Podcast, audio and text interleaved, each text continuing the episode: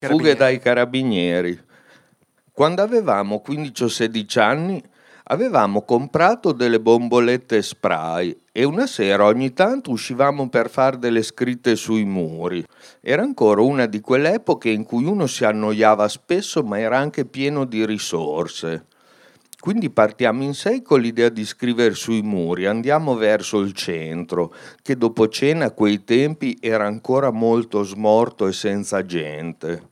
Facciamo con discrezione qualche scritta spostandoci di qua e di là e a un certo punto stavamo passeggiando sulla via Emilia all'altezza di piazza Matteotti.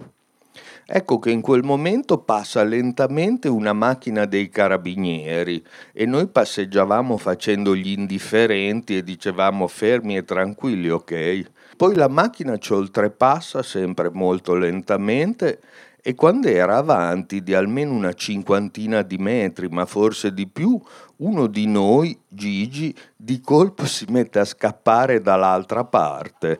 Soltanto che i carabinieri per mestiere sono un po' come un cane che se vede qualcuno che scappa gli vanno dietro per forza.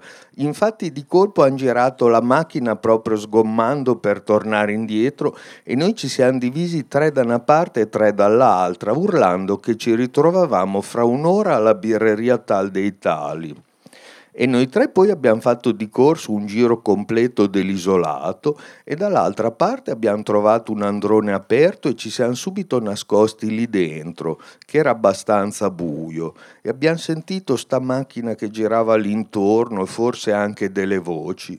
Comunque dopo cinque minuti che era tornato il silenzio, proviamo guardinghi a metter fuori il naso, usciamo camminando pian piano, poi dopo un centinaio di metri ci siamo messi a correre sempre guardando quando attraversavamo una strada che non ci fossero i carabinieri da qualche parte e allora io potevo correre come un urone perché ero molto allenato, potevo correre tranquillamente per un'ora e mezzo senza restare senza fiato.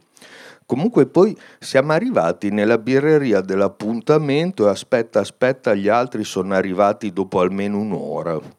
Il giorno dopo, poi passeggiando, ci siamo accorti che il primo posto dove c'eravamo nascosti, quell'androne del palazzo, era esattamente di fronte alla centrale dei carabinieri di Modena.